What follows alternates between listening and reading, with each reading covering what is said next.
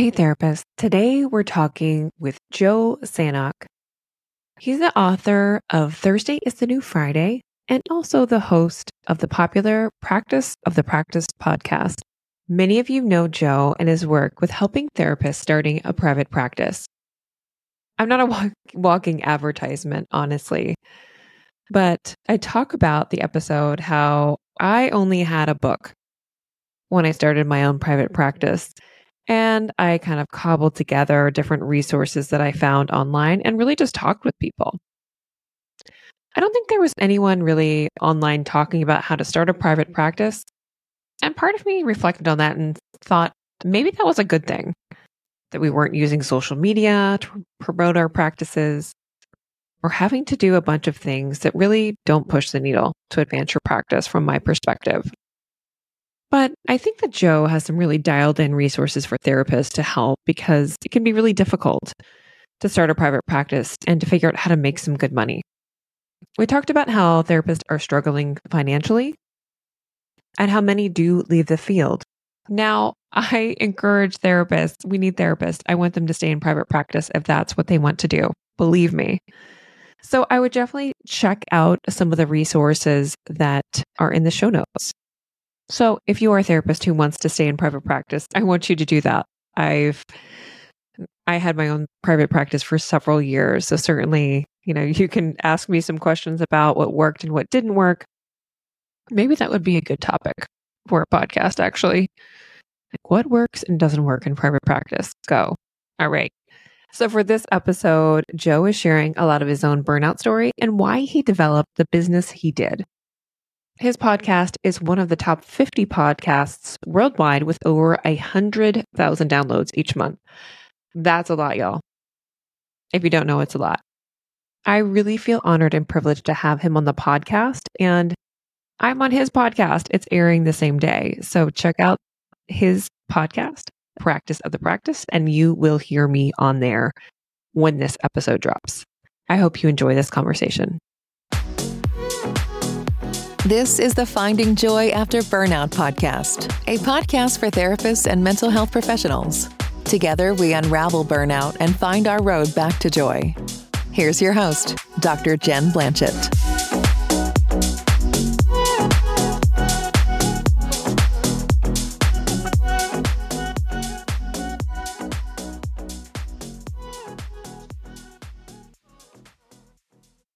Hey, Joe, welcome to the Joy After Burnout podcast. It's so great, and I'm honored to have you on my podcast today. How's it oh, going? Jen, I'm so excited to be here. Awesome. So, I'm going to start how we start the podcast with your burnout story. So, I'll kick it off to you to just share a little bit about that.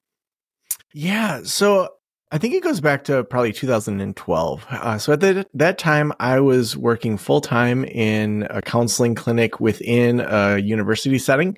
And so it was a community, community college uh, that also had some four year things there. I had my side counseling business that was growing and uh, also had just started Practice of the Practice, the podcast and blog that I have. And so collectively was working probably 50 plus hours a week. Um, in the middle of that, um, my you know, oldest daughter, um, she was, you know, right before her first birthday, needed to have open heart surgery. Oh and oh it was like a year of just you know, trying to get her up to weight, trying to like see doctors. And she had uh, like double heart murmur and then some stuff uh, around her lungs that um, was going to have to get taken care of. Uh, and they were predicting they would all be fine, but it's just we had to get her up to weight. And, you know, anytime you have a sick kid, even if it's just, you know, regular sickness, uh, it can be stressful as a parent, let alone a brand new parent. So that was going on. And then uh, in May, right before her first birthday, she had full open heart surgery, uh, had to stay at University of Michigan and go through all of that. And then just a couple months later, um, you know, we got the all clear. She's healthy. She doesn't need to have any long term treatment or basically the surgery was a success when they when they looked at it in later in that summer. And just a couple weeks later, I was diagnosed with thyroid cancer. And it oh was one gosh. of those things like, oh my gosh, right when I thought we were out of the medical world, are you kidding me? And actually, I didn't even plan this. Uh, the, at the time of this recording, uh, it was exactly 11 years ago today that I had my thyroid out. Uh, and so wow. it, during that time, it really was a time to look at like, what have I done with my career? Um, the job at the community college um, was absolutely uh, an amazing job. You know, I loved my boss. Uh, the pension was great. The the the way we were compensated overall compared to other therapy uh, jobs in town, it was it was that kind of golden handcuffs. Um, but I knew that I couldn't sustain that 50 plus hours a week, and I had to pull back during my daughter's medical and my medical uh, to really look at like, is this what I want anymore? Um, and then really over time started to make a plan to to leave that um, to go into full time private practice and there's second burnouts, third burnouts within that where I eventually realized I didn't want to even do therapy anymore, um, which we can dig into any of that as well. But, but for me, I think it was really just that medical emergencies with both my daughter and myself that made me step back and say, you know, I'm, I'm a person that values things outside of work, things outside of achievement. And what I was living at that time was not that. Yeah. Wow. You know, I was on, I'm, I don't know when this is going to come out, but I know I'm going to be on your podcast. But I think there's just so many parallels in our stories, which is, I was just kind of taken aback because my son had heart surgery at day five. Oh. So he had um, a coarctation, which is like a murmur in his uh, mm-hmm. aorta. So he'll, he'll, always have a murmur. So he had mm-hmm. heart surgery.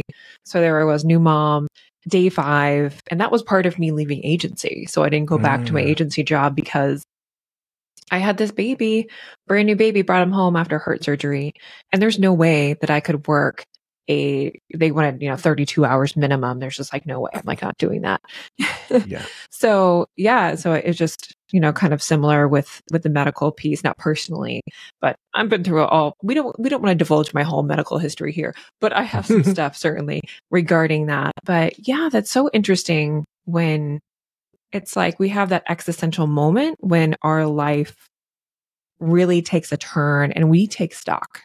Mm-hmm. We take stock I, of what's important in our lives and and what we need at that time from our careers. Yeah.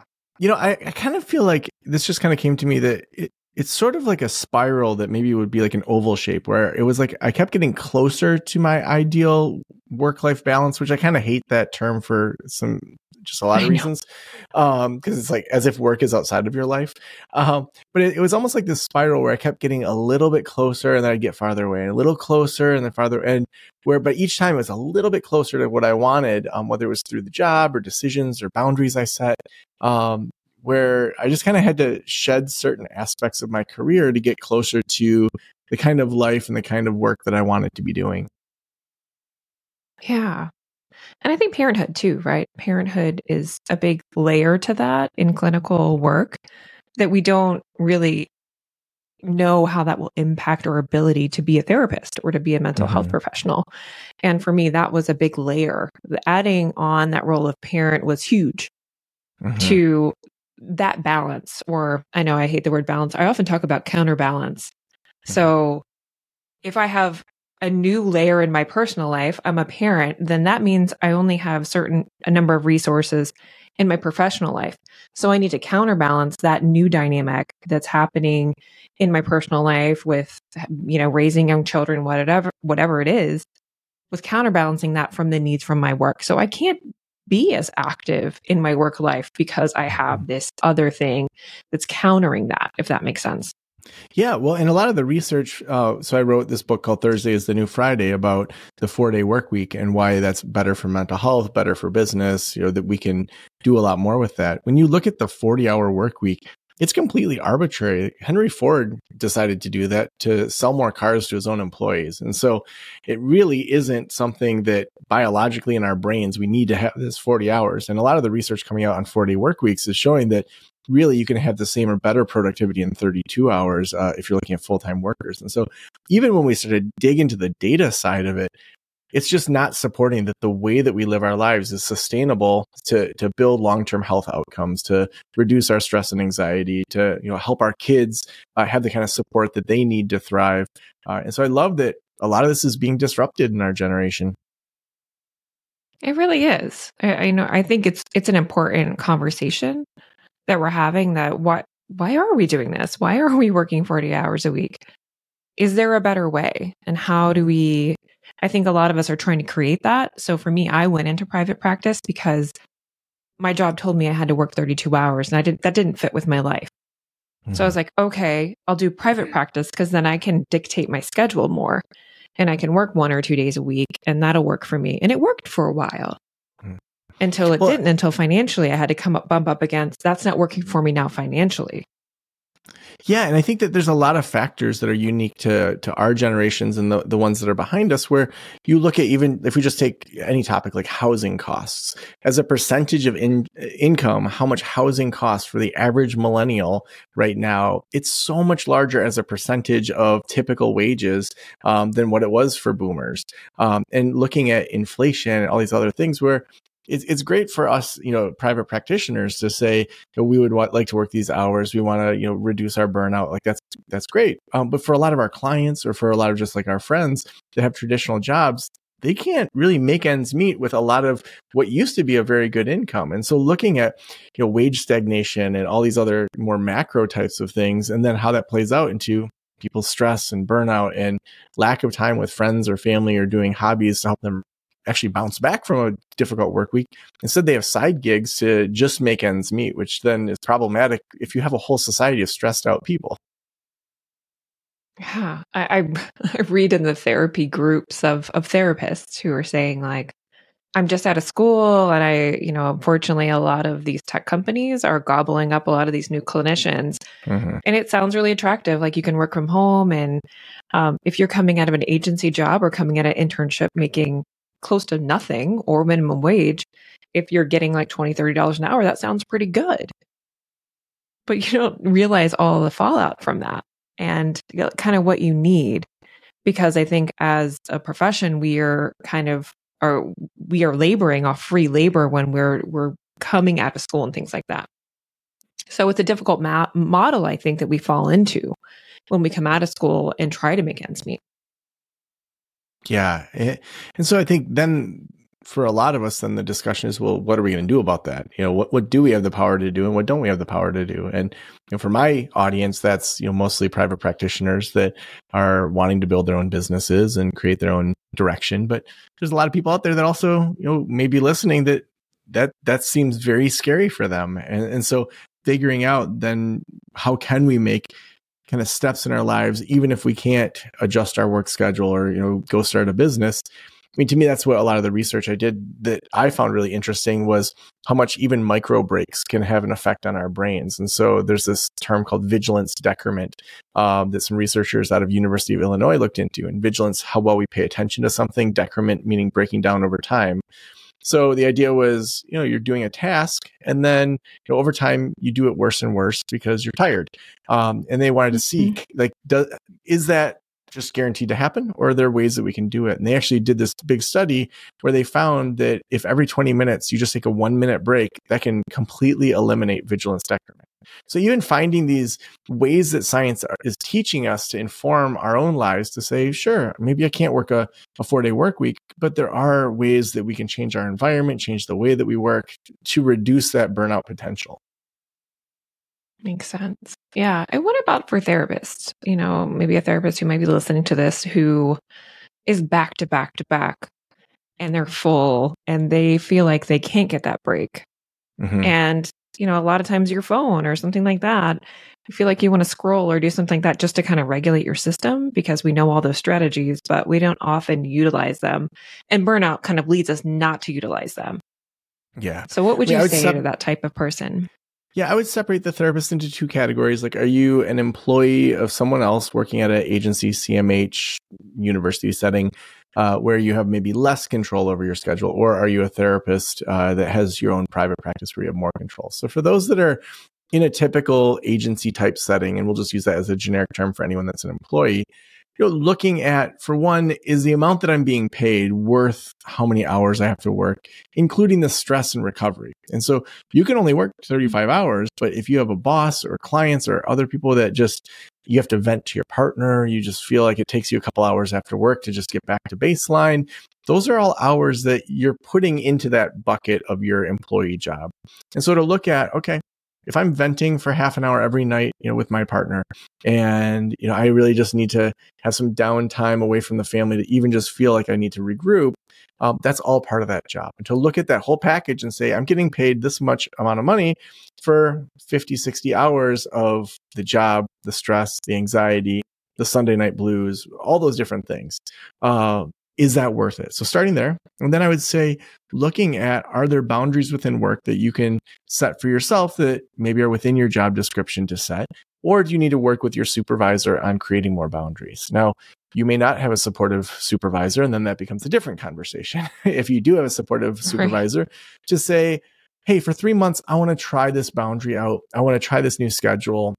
I'm finding that I'm not going to be able to probably sustain in this job with the way that it's going right now. So it may be, you know, I'm going to make sure I always end my sessions on time. I mean, the number of therapists that just giving them permission to do a 45 minute session when you're paid for a 45 minute session, it's like they feel like they need to take on this martyrdom and go over time. No, they are coming in for a 45 minute session. If you're scheduling 60 minute sessions, do 60 minute. If you're scheduling 90, do 90.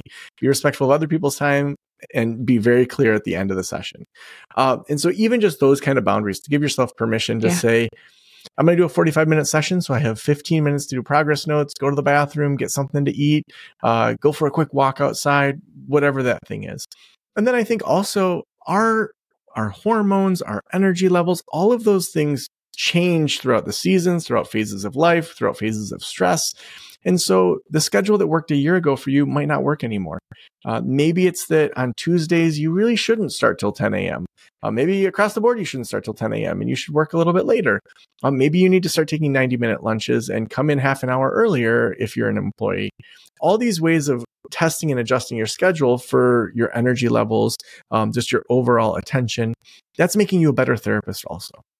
I would add that those that have their own business that are in private practice, um, ultimately, if you're not happy with your job, you are your boss. And, and, so if you've structured your business in a way that isn't sustainable, then we need to just start from scratch in saying, well, what are we doing here?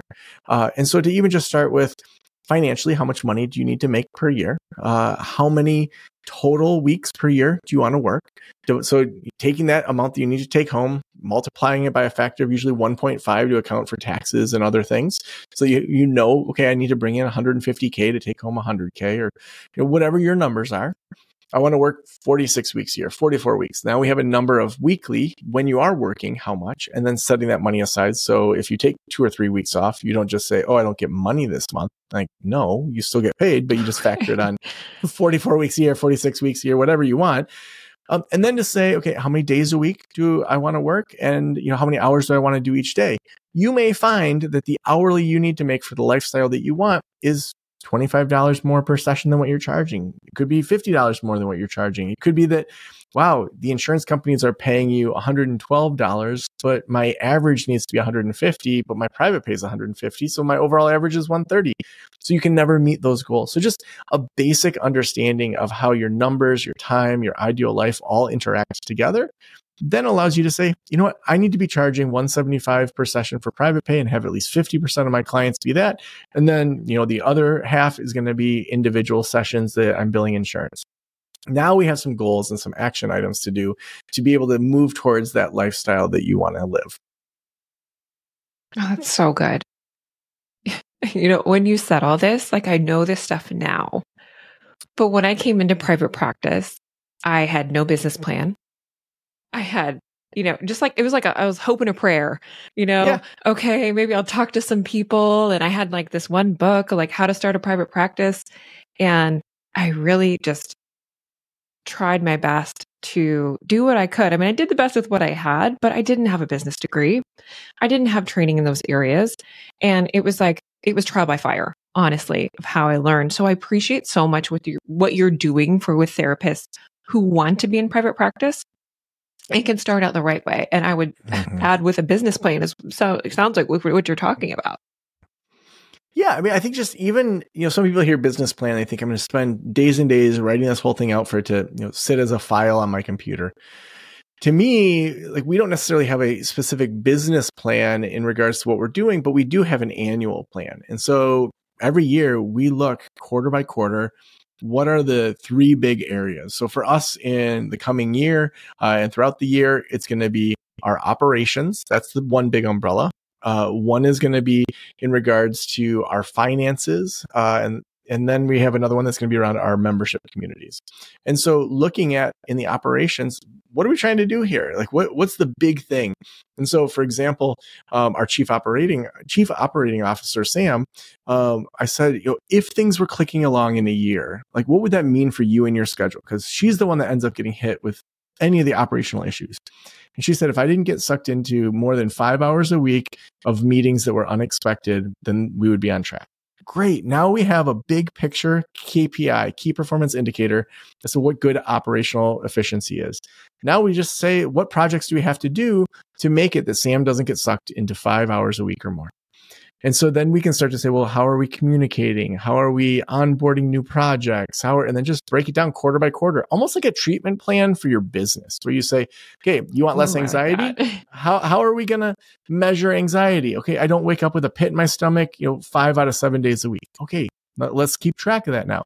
Okay, now that we know what we're shooting for, that pit in your stomach in the morning, Let's focus on when do you have that? When do you not? Let's do some projects or some treatment goals within that. And then we'll have some interventions. Same sort of thing where we're saying quarter by quarter, we're creating this treatment plan for your business. And then we go into the marketing side of things and the finances. And then we go into our membership communities. How do we make sure people are getting out of it what they want and they're achieving things? And then now we can say, okay, we have this one project for, say, next level practice, our, our membership community for solo practices and we want to increase membership by say 100 people next year. If we then look at well we're doing a referral program in quarter one and we're going to do some pay per click advertising in quarter two then i can just not think about that stuff until you know the middle of next year instead of having it all running in my head. Now it's all out there and to me that's a much more functional way of planning than saying what are we going to do this quarter? Okay we've already done it. Okay we can just keep working on other things. We don't need to worry about that next stuff for the next quarter unless we want to get ahead of schedule yeah, that makes so much sense. Yeah, I, I think, you know, also getting over the fear of like writing things down. I mean, I'm thinking mm-hmm. of myself starting private practice and what that was like. And I probably just needed someone to say, like, just keep it simple. Like, get 85% of the way there. You know, I think one of the recommendations you said was figure out what your average session fee needs to be to make that annual goal. I think if I had that information in my head, I would have gotten so much further in getting that fee that where I needed it to be and then understanding like what insurance panels could I take? Like if they offered me, okay, X insurance panel would tell me, we'll give you 112. We'll just take that number again. Does that fit into my equation? Is that going to work? Mm-hmm. Can I take this other panel that's telling me 86 dollars an hour for a session? No, that's not going to work for what I need to make for my family. So I think mm-hmm. all those decisions, it's really helpful to think of how do I conceptualize it and how do I make it easy? Because I think there's a lot of fear with therapists in the money and the finances and trying to figure that out for themselves. Um, especially, you know, from my perspective, I always said I'd never go into business for myself or by myself because mm-hmm. it was mm-hmm. too complicated. But I've now, I'm now on third business. So I guess I got over that a few times. Mm-hmm.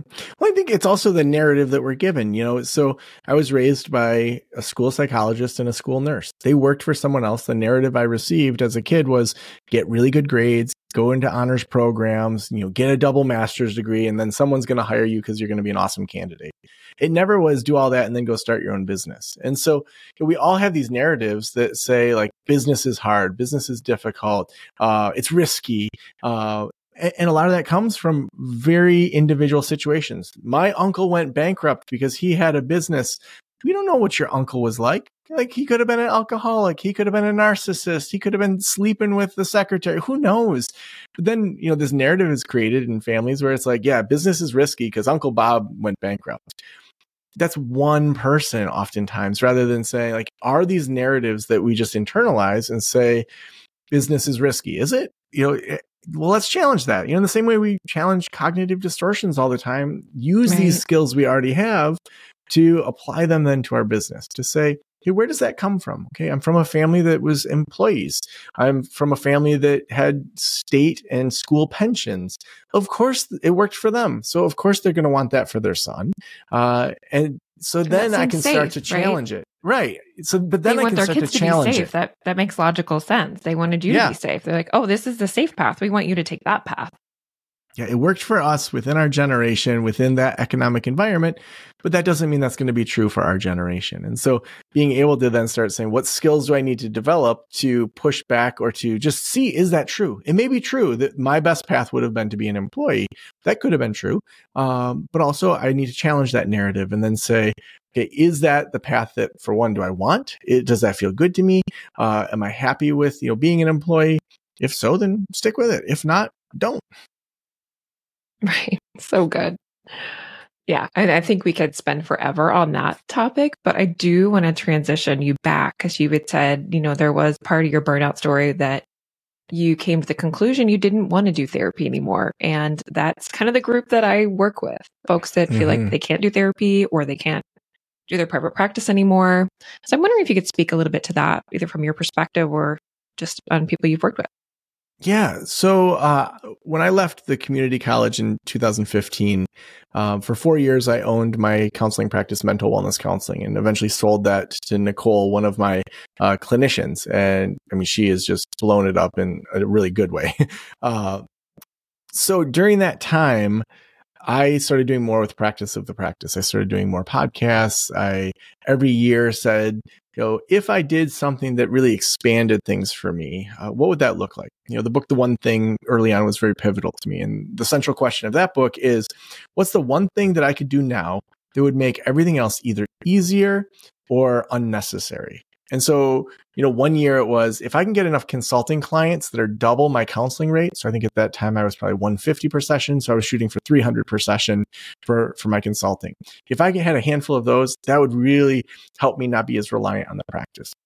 And then I did that and I liked it. And then it was, okay, what if I had a mastermind group where I had, you know, six to eight people each paying $500 a month to be in a group setting that's smaller? Like that would be the next step. And then the next year was what if I started a membership community that people paid a monthly amount and they got access to these things that weren't always tied to my time. Um, so over time, every year I'm adding these things in. What if we doubled or tripled the number of podcast sponsors that we have? We're already doing the show.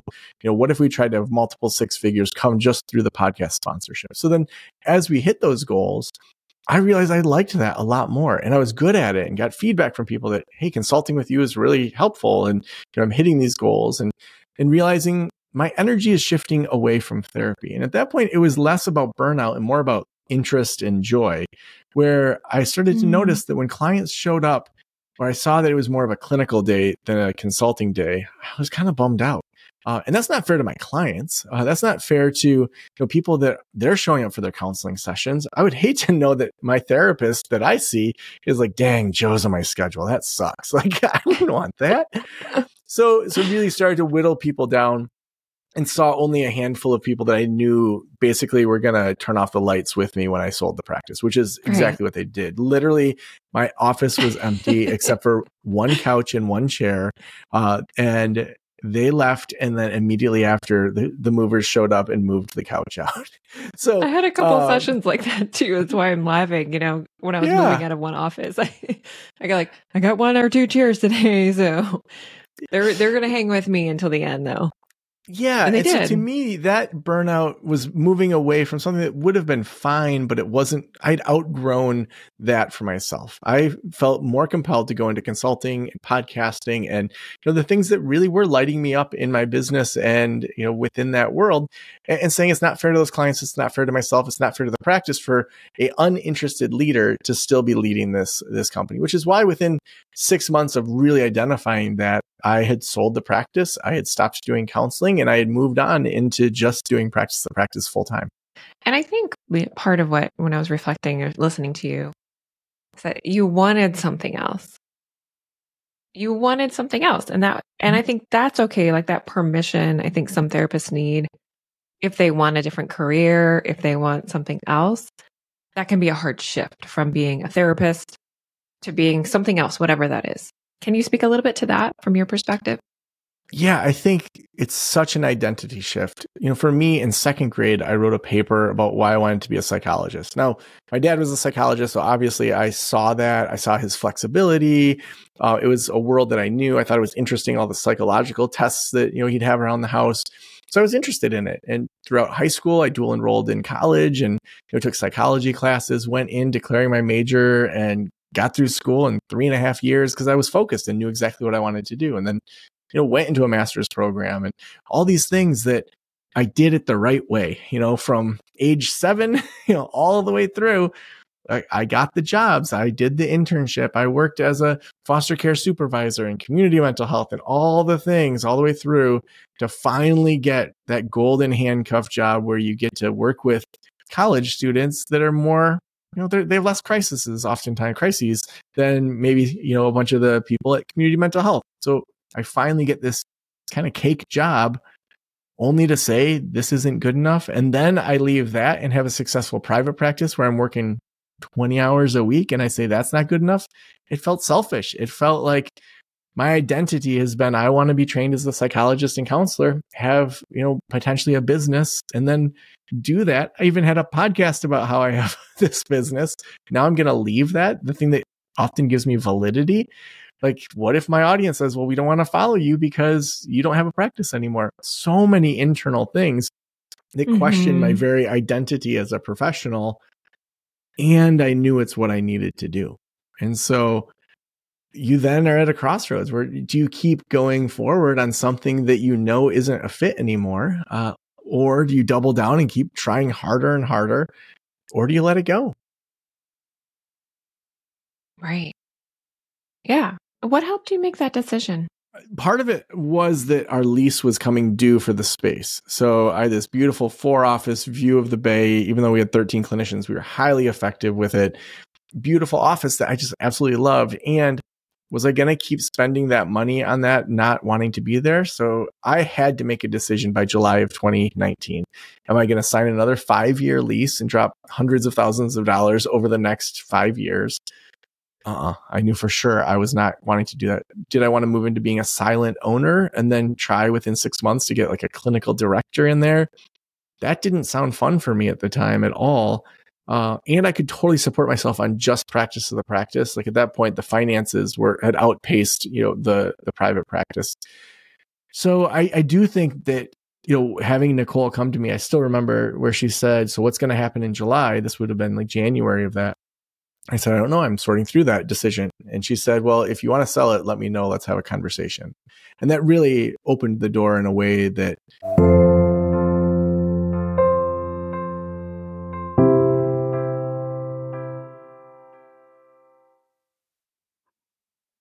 Hey, therapist. I just wanted to invite you if you need some help with figuring out what's going on in your career and your life as a therapist. I know the struggles of doing one to one therapy back to back to back and feeling like it isn't a good fit for multiple reasons, whether it's burnout, your temperament, your caseload. I'm here for all of it. So, if you want to untangle the knot that is going on in your practice or in your role as a therapist, jump on a 20 minute free career refresh consult call with me. The link to do that is in the show notes. I hope to connect with you soon. Um, like I thought I could sell it, but you know, when you don't have buyers knocking on the door, to have someone that I trust that knows the culture of mental wellness counseling, uh, that I could easily hand it off to, uh, that definitely opened that door for me in a way that uh, I couldn't see the exit other than really just like shutting it down or selling it super cheap for basically the website.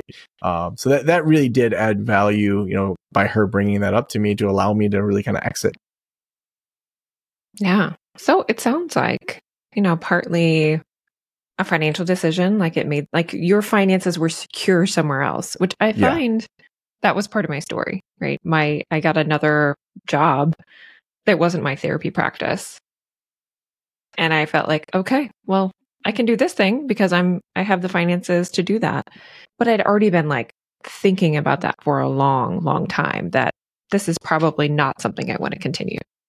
Hmm yeah i think that for a lot of the people that I talk to and work with, um, there's we want to do it right. You know, we we've got our doctorates, our master's degrees. We've had thesis, a thesis we had to do, oh, yeah. a dissertation, you know, you get marked down because you do, don't do it either like APA style or MLA or whatever your school does.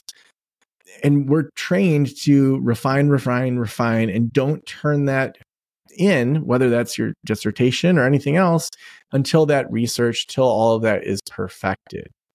And that's just not how the world is. And that's just not how business is. And so recognizing that we've been trained in a way as we should as clinicians. I don't want someone that just bums their way through grad school and then says, sure, I'll be your therapist. And it's like they had C's all the way through and they never did anything right. Like, yeah, we want highly trained therapists, but applying that to how we run a business or how we run our lives, so much of the world now is giving it our best shot, learning as we go and adjusting over time.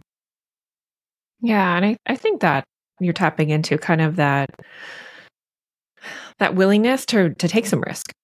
Mm-hmm. And that's really hard, I think, for therapists because I find most of my therapist friends and colleagues to be probably the most risk adverse group that actually, on my last podcast, I was just talking about this how therapists are the most risk adverse group I know because of good reason, because we create mm-hmm. like these warm, cozy offices. We have our plants in the corner. Like we want clients to feel like we are here for, we're growing into the carpet and mm-hmm. we're not mm-hmm. going anywhere. So it makes sense that we are probably the type of person that doesn't make very fast moves. And that's really hard for us. So I think making some of these decisions that a quote unquote typical entrepreneur might make more quickly may not be something that we feel comfortable with. Well, and if you're sloppy in your therapy, like people can die. You know, people can commit suicide. They can have mental health right. breaks. They can like there's ma- we don't want sloppy therapists. So the kind of person that's right. drawn to that field is someone that's going to take their career seriously. They're going to take their clinical skills seriously. They're going to take their ethics seriously. Those are all really good things. And the very thing it takes to become a successful business owner is often moving when you don't feel ready. Do I think you should be sloppy? No, but you should probably jump way faster than you're overthinking. You know, that whole being paralyzed by perfection and you don't get yeah. things done well, there's times that we need to jump before we're ready. And those are the things that in the business world definitely help us get a jump on things faster than, you know, if we overthink it for forever. Yeah. I, I think there's this thing about like, and I see it sometimes. So I do consulting, like I do some training for therapists. And there's this thing when I do EMDR consultations where I have to really like give them a lot of reassurance that you know a lot of stuff you've went to school a long time. Trust that expertise that you already have even though you're a new clinician. You can make these decisions. So i really feel like therapists do need to be empowered that they have a lot of skills they may not even know about. Like okay maybe you don't know exactly how to run a business but you know how to make a treatment plan like a boss. So if we make that alignment with the financial treatment plan or like how they can structure their business in a way their brain already works can be really helpful but I think there is this inherent doubt that sometimes I see in therapists that like there's a um, like I'm not good enough or I, I don't have it right, kind of tapping into that perfectionism or wanting to get it right and not do harm. Mm-hmm. Yeah, and so then it's what are we going to do about that? You know, how are we going to challenge that way of thinking, and then how do we create systems that help us to to get things done quicker. You know, Parkinson's law tells us that work expands to the time that's given. And so, okay, so if we think this is going to take six months to launch, which happens so often in consulting where people say, yeah, you know, by the end of next year, I want to do these things. And it's like, what if you had to do that in six weeks? And then all of a sudden they figure out how to do it in six weeks instead of 12 months. Uh, and so just that little thing of questioning why am I giving myself this much time to do that project instead of just shortening it in half or a quarter, um, that can help you start to move on it. Because when you're moving on it, then you're getting that feedback, you're seeing the cracks in your idea, you're not trying to mm-hmm. figure out how your clients are going to respond to something, or say you're launching something outside of your business, like an e-course or a podcast. Um, you can get that real feedback from people. So, you know, say Jen, you overthought and you know wrote out what your first 50 episodes were going to be, and then you recorded them all and wanted those 50 episodes already. What if episode three was on burnout in couples? And then it went through the roof. People loved it. But you have 50 more episodes that don't ever cover burnout in couples wouldn't we want to do the thing that works more often? you know, like imagine where you'd be yeah. if you did 50 episodes on burnout and couples if that's what was a hook really early on in your podcast. And so getting that feedback actually helps us grow faster. It helps us reach our goals quicker because we're not being delayed by our perfection. Yeah. Yeah. I think that that all makes sense. I, I it's just when I see therapists, they're like, but I have to like write a book before I can do that course or have the podcast or, you know, so it's, it is, it is a tough. What I hear all the time is I have to have a PhD in order to fill in the blank. And it's like, no, only 8% of the US has a master's degree. So in any room of 100 right. people, eight have a master's degree. And if you look at those eight, it's probably an attorney, you know, it might be a doctor, it might be, you right. know, other like people, an accountant you're probably in most rooms of 100 average people the smartest person in the mental health field from the second that you leave grad school. Right. So good. You know i um i i listen to this i listen to this podcast um oh, what is her name? Anyway she has the life coach school. Maybe you've heard of her but it's brooke castillo. And her she developed this thing called the model. It is cbt Okay. There's no bones about that it's CBT. Yeah. And and I was like, oh, I might want to do that coach certification. And I, I paid for one month.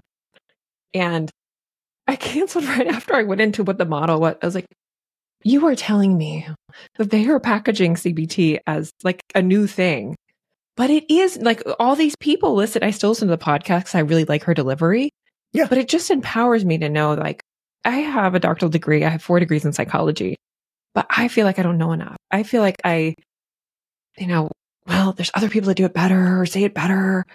Um, but this woman has developed a model, which is CBT and makes millions of dollars and does mm-hmm. not have any training like the training we have.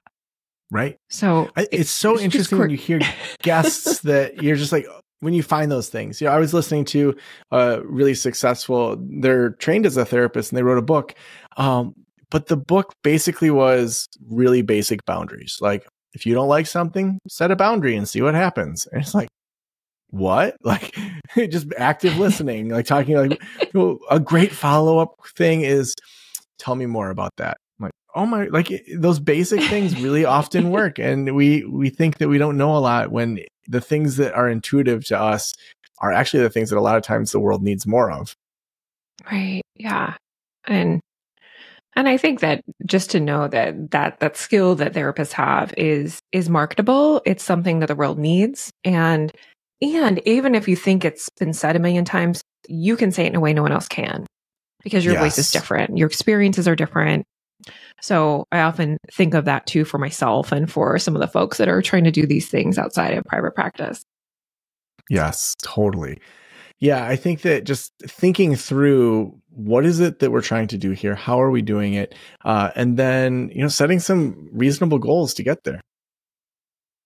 Makes sense.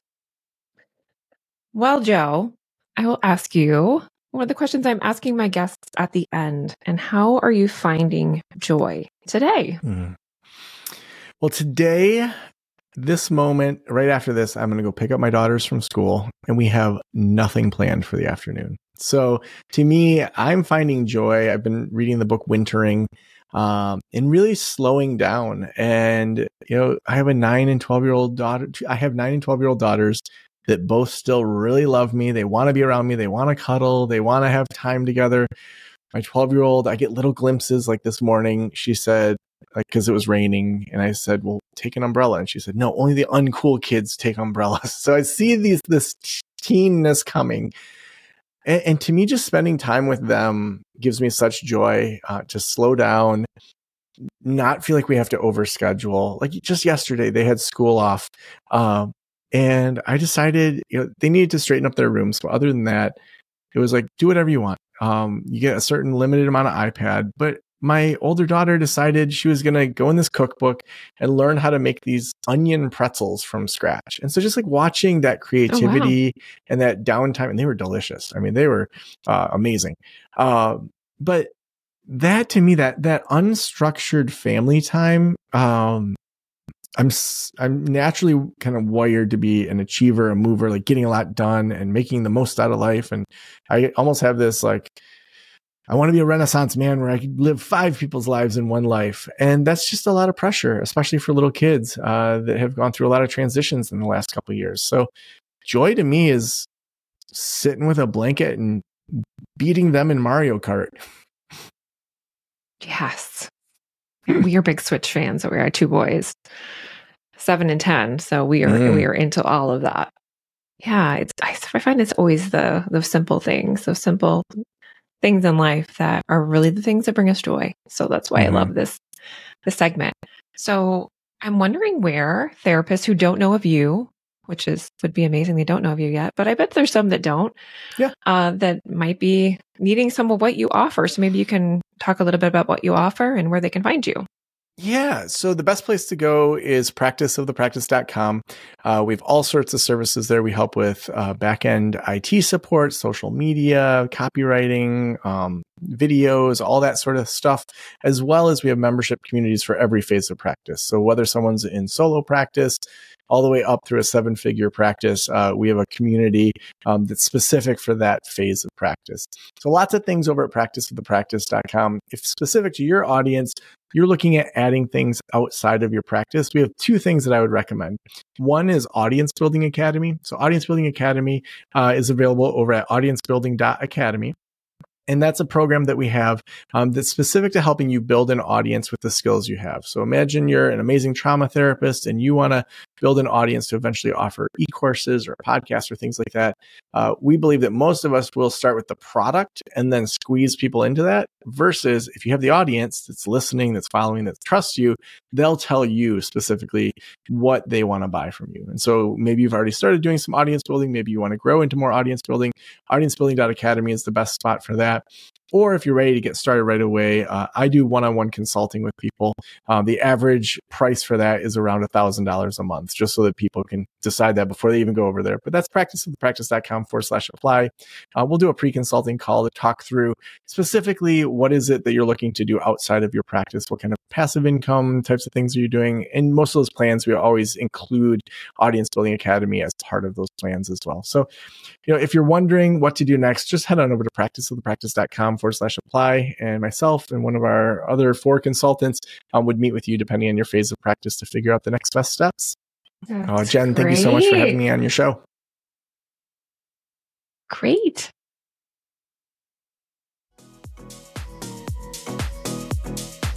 Thank you for listening to the Joy After Burnout podcast. Be the first to hear new episodes by following the podcast in your podcast player. This is an informational podcast only. Any information expressed by the host or guest is not a substitute for legal, medical, or financial advice.